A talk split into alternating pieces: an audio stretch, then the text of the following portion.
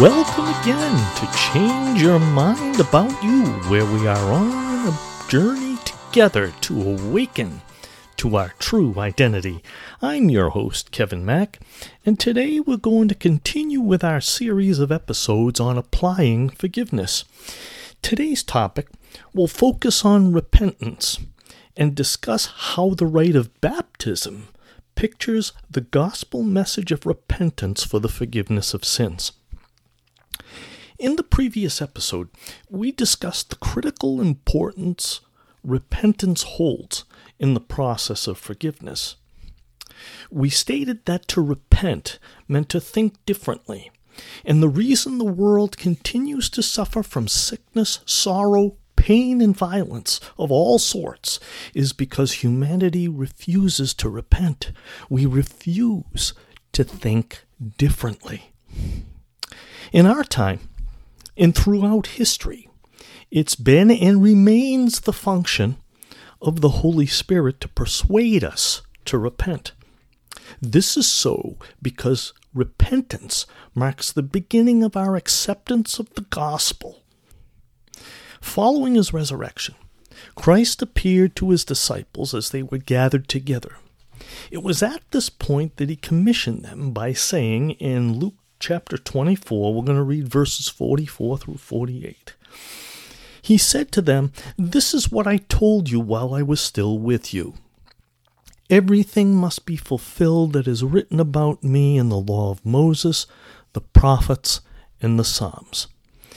Then he opened their minds so they could understand the scriptures. He told them, "This is what is written. The Messiah will suffer and rise from the dead on the third day." Now verse 47. "And repentance for the forgiveness of sins will be preached in his name to all nations, beginning at Jerusalem. You are witnesses of these things." The commission given by Christ to his followers was, quote, "Preach repentance for the forgiveness of sins." Forgiveness of sins is the goal. But for that goal to be achieved, repentance is first required. We have said that repentance is a change of mind, a change in the way we think. To repent means to think differently. Yet what does it mean to think differently in the context of the forgiveness of sins? In other words, in what way must we think differently so that we may both receive and extend the forgiveness of sins? So where do we begin? I suggest we begin with the end in mind. In the previous episode, we stated that the ultimate goal behind forgiveness is to accept a different identity than we now perceive.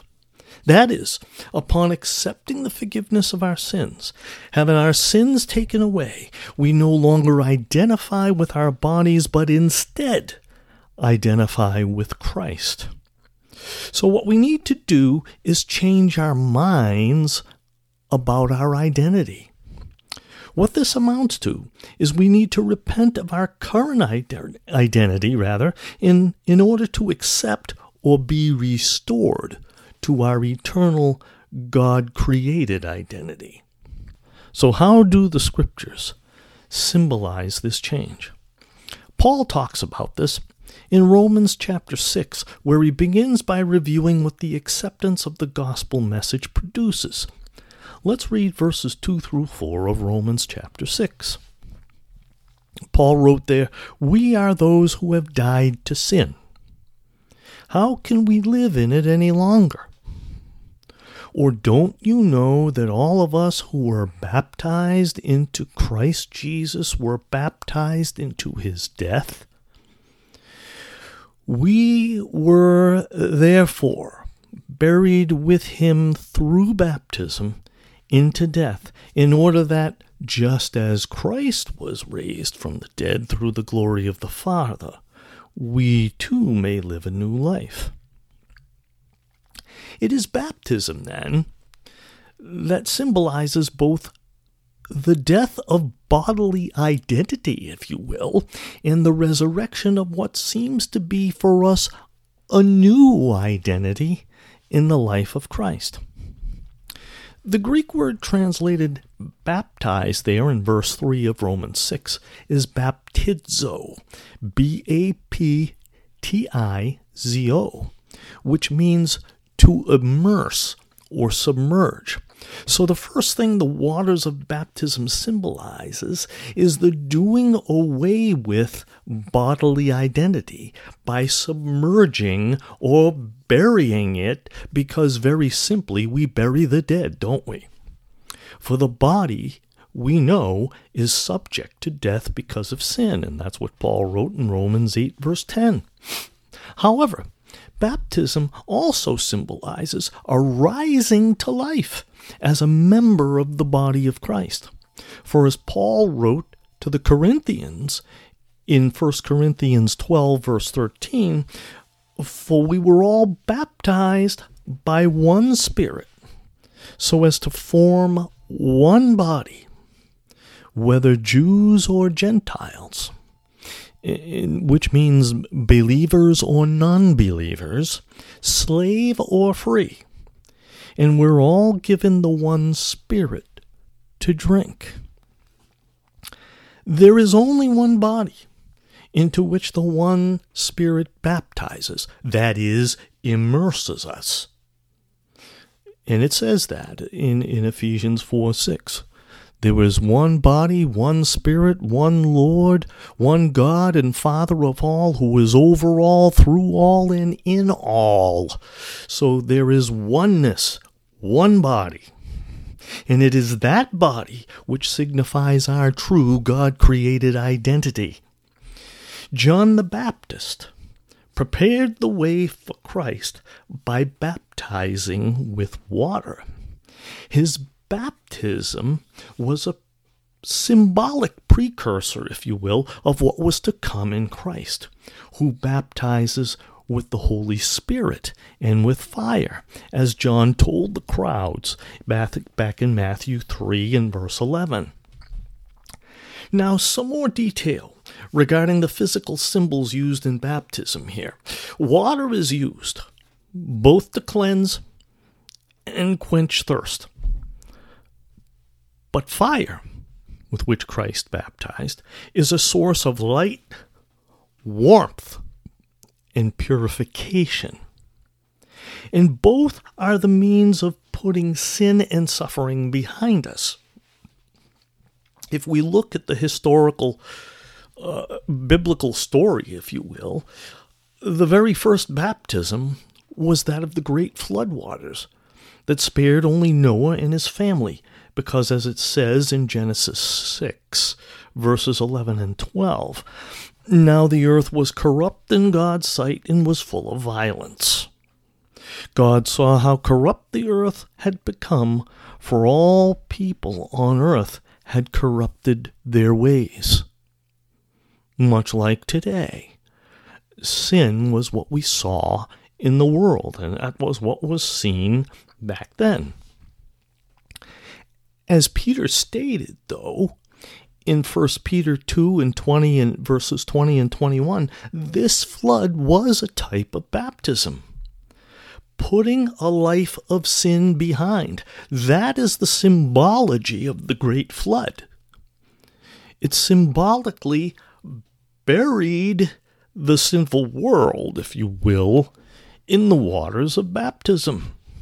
That's what it symbolized.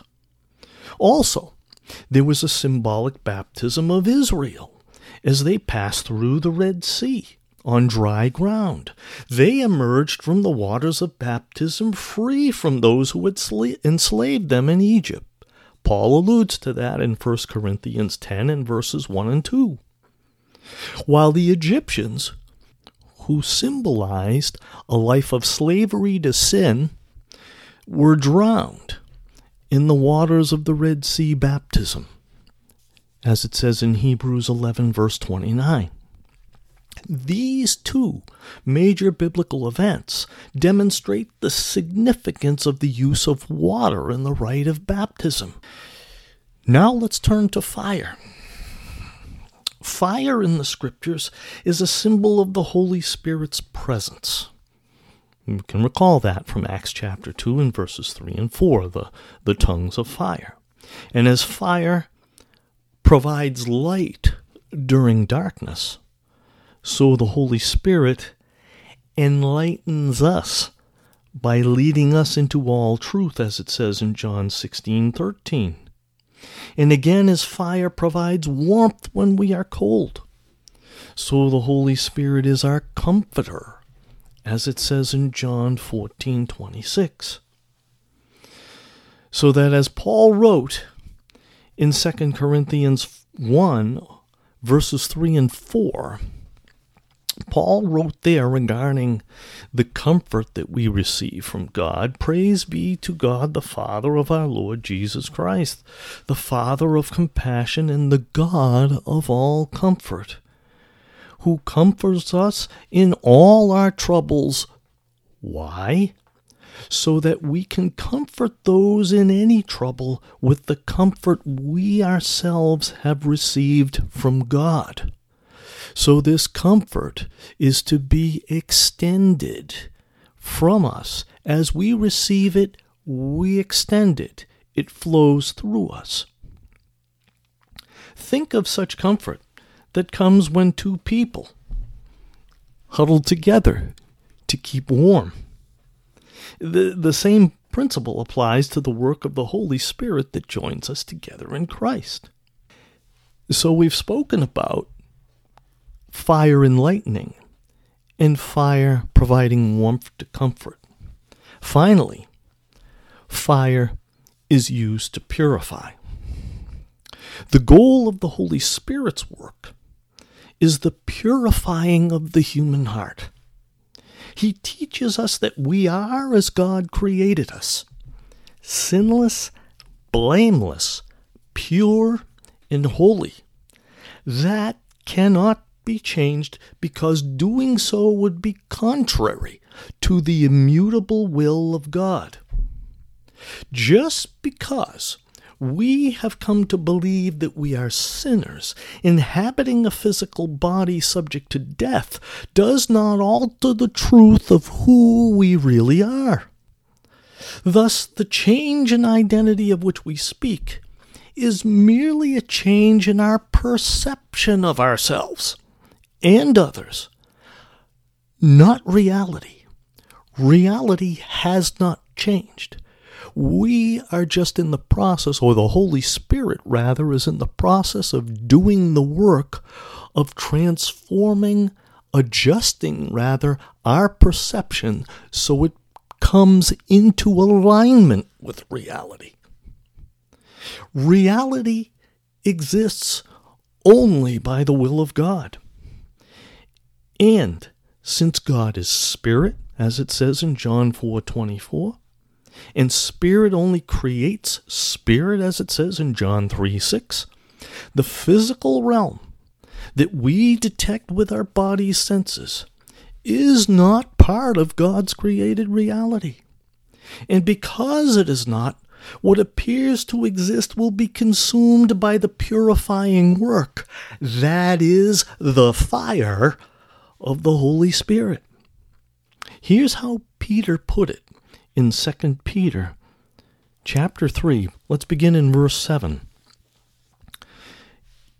Peter writes there, "The present heavens and earth," the physical, "are reserved for fire," for purification, "being kept for the day of judgment and destruction of the ungodly." Let's clarify this phrase, because this phrase, "the destruction of the ungodly," means the destruction of that which is not of God, which means the physical realm, where the perception of sinfulness reigns. It has nothing to do with the reality of our life. It has to do rather with the unreality of our perception. You and I are not going to die, because we cannot die, since we are part of Christ, who is part of God. Verse 10, But the day of the Lord will come like a thief. The heavens will disappear with a roar. The elements will be destroyed by fire, and the earth and everything done in it will be laid bare. That day will bring about the destruction of the heavens by fire, and the elements will melt in the heat. Verse 13. But in keeping with his promise, we are looking forward to a new heaven and a new earth where righteousness dwells. If all that physical stuff is to be destroyed, and we are looking forward to a new heaven and a new earth where righteousness dwells, there is no way that we're going to be destroyed along with the physical earth and universe, is there? My friends, this does sound horrific on the surface. But what I'm getting at here is I assure you that it is not. The purifying work of the Holy Spirit purifies our perception of reality. He does this by removing the obstructions that we have made. That is, this world characterized by sin, so that we are able to once again clearly behold God's perfect creation, as signified by verse 13 above, where it's stated as the promise of the new heaven and the new earth. Now I realize that such an explanation shocks you. You may even think it to be totally insane and worthy of simply being ignored. But before you do, I would like to remind you of something. Accusations of insanity, persecutions, and simply being ignored is exactly what befell the prophets of old, Christ, and many of his followers. God's servants have a history of mistreatment given to them by those in the world that we see. Yet they continue to make compassionate pleas for repentance to those that oppose them. Christ himself made such a plea. In Matthew chapter 23, let's read it in verses 37 and 38. Jerusalem, Jerusalem, he says. Now the term or the word Jerusalem means city of peace. And notice what he follows that by saying, you who kill the prophets and stone those sent to you. What he is emphasizing in these first words here is the utter insanity of the ways of our world. Can there possibly be the coexistence of peace with violence in a just society? His merciful plea continues. How often I have longed to gather your children together as a hen gathers her chicks under her wings. This is a beautiful word picture of reuniting what has been separated and protecting all from the harm they have exposed themselves to. And he goes on and says, and you were not willing. Verse 38, look, your house is left to you desolate. Your house is where you live. And where we live, in our current state of being, is desolate. So says Christ. The Greek word translated desolate here is Eremos, which means solitary, lonely, or uninhabited. Eremos is spelled E-R-E-M-O-S. What he's getting at here is we insist on being left alone, having a separate and independent identity. Yet we were created to love and be loved, which means we must join with others and live as one united identity. Thus, the identity we have chosen, these separate identities we have chosen, is at odds with our God-created best interests. Yet we do have a choice. Should we continue to needlessly suffer because we insist on being something that we're not? Or are we better off to repent, to change the way we think by accepting our God-given identity that frees us from the bondage to the way of life we have made for ourselves? The choice is ours. What will you choose? Well, my friends, that's all we have time for today. Thank you for joining me once again on Change Your Mind About You. I am your host, Kevin Mack, reminding you that repentance is a change in the way we think, and that change in thinking involves what we perceive as our true identity. The rite of baptism symbolically represents the death of our old identity associated with our physical bodies, so that our original God-created identity can be restored to our awareness. Our bodies, along with the sin they are subject to, are not part of who we really are. They're temporary. We are eternal beings, created in the image and likeness of God, without the need for the limitations of a physical environment that both deceives us and blinds us to the truth about ourselves. It will all one day be gone, simply because it is not necessary and does not exist according to God's will. Do you believe this? That question is something we all must ponder. So until next time, take good care and be well, my friends.